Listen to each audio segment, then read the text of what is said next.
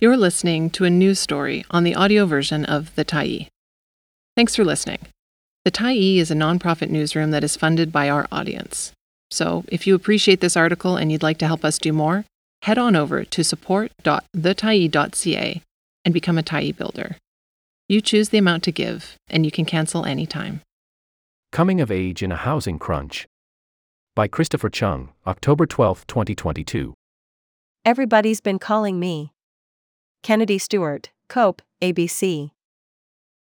Juan Trevino doesn't know how these Vancouver election campaigners got his phone number. Still, he's tickled by the fact that they're calling him because, as a permanent resident of Canada, he can't yet vote. When he tells the callers this, they aren't fazed. You know, if you can't vote, you can still donate, the one from Stewart's Forward Together party told him. Trevino is a millennial in Vancouver. One local nonprofit has called his cohort Generation Squeeze for having to face stagnant incomes, poor job markets, and high costs for key needs like housing compared to older generations. Not to mention hearing jabs about laziness and blowing all their money on avocado toast. As for Gen Z coming up on their heels, the Globe and Mail recently crunched the data on how they're faring with housing, jobs, and debt. Spoiler, things have gotten even worse. In 2019, the Tyee published the essays of five young students from Simon Fraser University's semester in Dialogue on Housing Futures. Trevino was one of them. They shared about living with parents in adulthood, renting basement suites, and nightmarish evictions. We decided to check in with a few of them, between ages 23 and 30, on how they're making it as young adults in a pricey part of the world and how they feel about so many candidates this municipal election promising they're going to make the future more affordable. The Race for Rentals Back in 2019, Trevino wrote about his challenges as an international student from Mexico by way of the US, trying to find housing in Vancouver. At that point, he had gone through five apartments and 14 roommates in two years. He had just moved into a new unit, more than half underground, with his partner, they chose a two bedroom unit because his partner's brother was planning a move to Canada. Trevino and his partner decided to rent out the second bedroom in the meantime, putting them in a strange position that of renters, but also as landlords. He recalls the going rate at the time was $950 a month for similar sublet rooms, but they rented it out between $650 and $700. We had this understanding that if we were struggling, other people were struggling too. There was a column in the middle of the room, said Trevino. Despite that, the response we got was overwhelming. Sometimes we got 30 responses in two hours. We didn't know what to do. We had all these people telling us they were in precarious situations and they needed the space. We got responses from families. Since the pandemic hit, they've moved into two different homes. The first was a two bedroom condo apartment in downtown Vancouver that was a steal of a deal. It leased for $1,500 a month, when similar units averaged $2,500, according to the Canada Mortgage and Housing Corporation.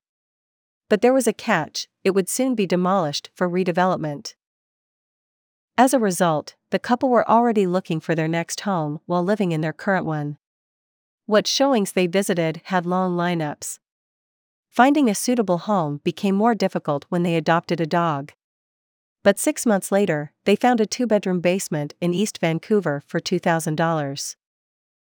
Ideally, we could have negotiated a lower rent, said Trevino.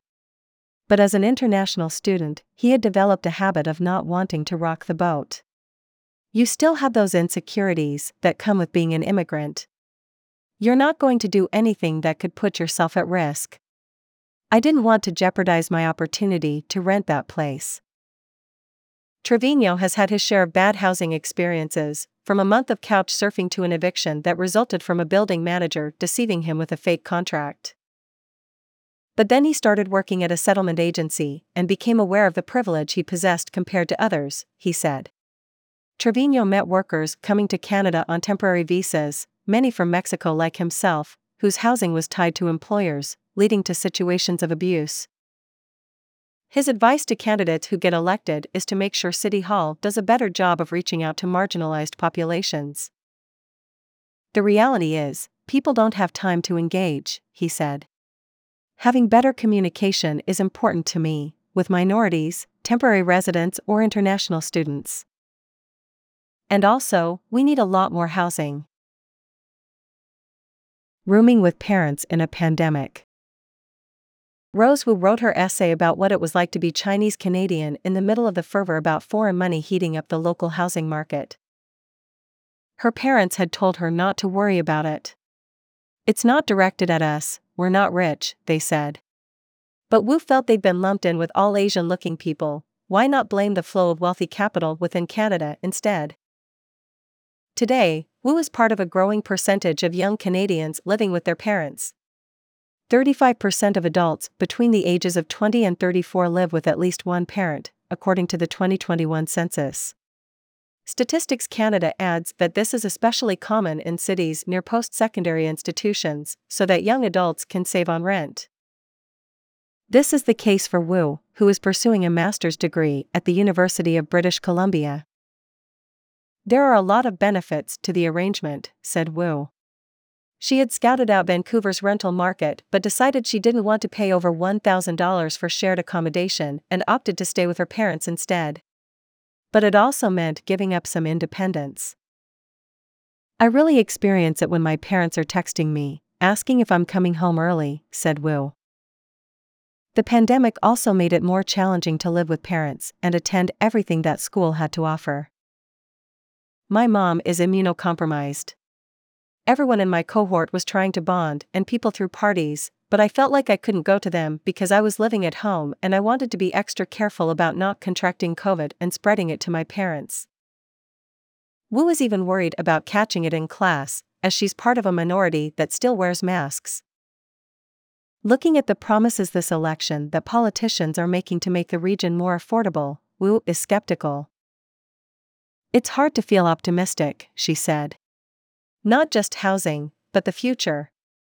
A part of me has kind of accepted that this is how Vancouver housing is. My parents were interested in buying a place when I was 11 or 12. I'd follow along when my dad was looking at listings. Every weekend we'd drive to Port Moody and Coquitlam to see houses, and every year my dad was like, the bubble's going to pop. It's 10 years later, and a part of me has just kind of accepted it. As someone who's lived in Vancouver for so long and hasn't really seen much change, it's hard to be hopeful. All in the Family Zuriya Khan wrote her essay about weighing the pros and cons of living with her fiance's parents after marriage. She concluded that she was a big fan of multi generational living, though she still wondered how the arrangement would turn out for her. Obviously, as a young person, and newlywed, there's concern about how it would look like, never having experienced it before. When she finally moved into the basement suite of her in law's house in Surrey, the arrangement proved great. There's nothing bad I can say about it, she said. The experience firsthand has made me an even bigger advocate of it today. She and her husband recently celebrated their first anniversary. We were a little skeptical, but we put our best efforts into decorating it and making it our home. We share a lot of the groceries we buy at Costco, it's been sustainable practice as well to avoid waste. We also have a dog, so it's been nice to be able to go upstairs for cuddles. Having their own separate unit in the house, as opposed to shared living quarters, was key to making it work. My in laws have been so respectful of our boundaries. There's always a knock on the door. We didn't even need to discuss that, they just started doing it, which we really appreciate. We do go upstairs pretty regularly. There's lots of family hangouts. It's been really nice. The arrangement, and living with family before that, allowed the couple to save up money and look to buy a home. They were constantly outbid, but managed to purchase a pre sale townhouse near the upcoming SkyTrain extension from Surrey into Langley. We definitely wouldn't be where we are today without the support of family, she said, who adds it's a common story for many in her generation growing up in the city. But there's a lot of concern with interest rates. We don't know if we're going to move in, sell it, or rent it out. We were initially concerned if we would ever be homeowners. Now we're homeowners, and the concern is if we can afford to continue being homeowners. It's constantly an uphill battle. Housing is top of mind for Khan when she goes to vote this year. She doesn't like parties that have been in power for too long, preferring underdogs with good solutions to unaffordability instead. She'd especially like to see politicians loosen up single family zoning. About 10% of Surrey households are multi-generational, twice as common when looking at the region's households as a whole. The arrangement is especially common in Surrey's South Asian immigrant households. There are a lot of McMansions in Surrey, says Khan, and she'd like to see more units on each property so that families can live together and enjoy shared spaces, but with a decent amount of boundaries. Khan, who is studying to become an urban planner outside of a full time day job as a public servant, is hoping to work on the housing crisis firsthand one day. For municipal elections, turnout is always low. Only 42% of voters took part to elect their mayors and councils in 2018, while 75% turned out to elect their MPs in 2021. So here's her final bit of advice for young people in Surrey and elsewhere in the expensive region worried about their futures go out and vote. Thanks for stopping by the Tyee today. Anytime you're in the mood to listen to important stories written well, we'll be here. And if you'd like to keep independent media going strong, head over to thetyee.ca and click on the Support Us button to pitch in. Finally, big, big thank you to all of our Tyee builders who made this story possible.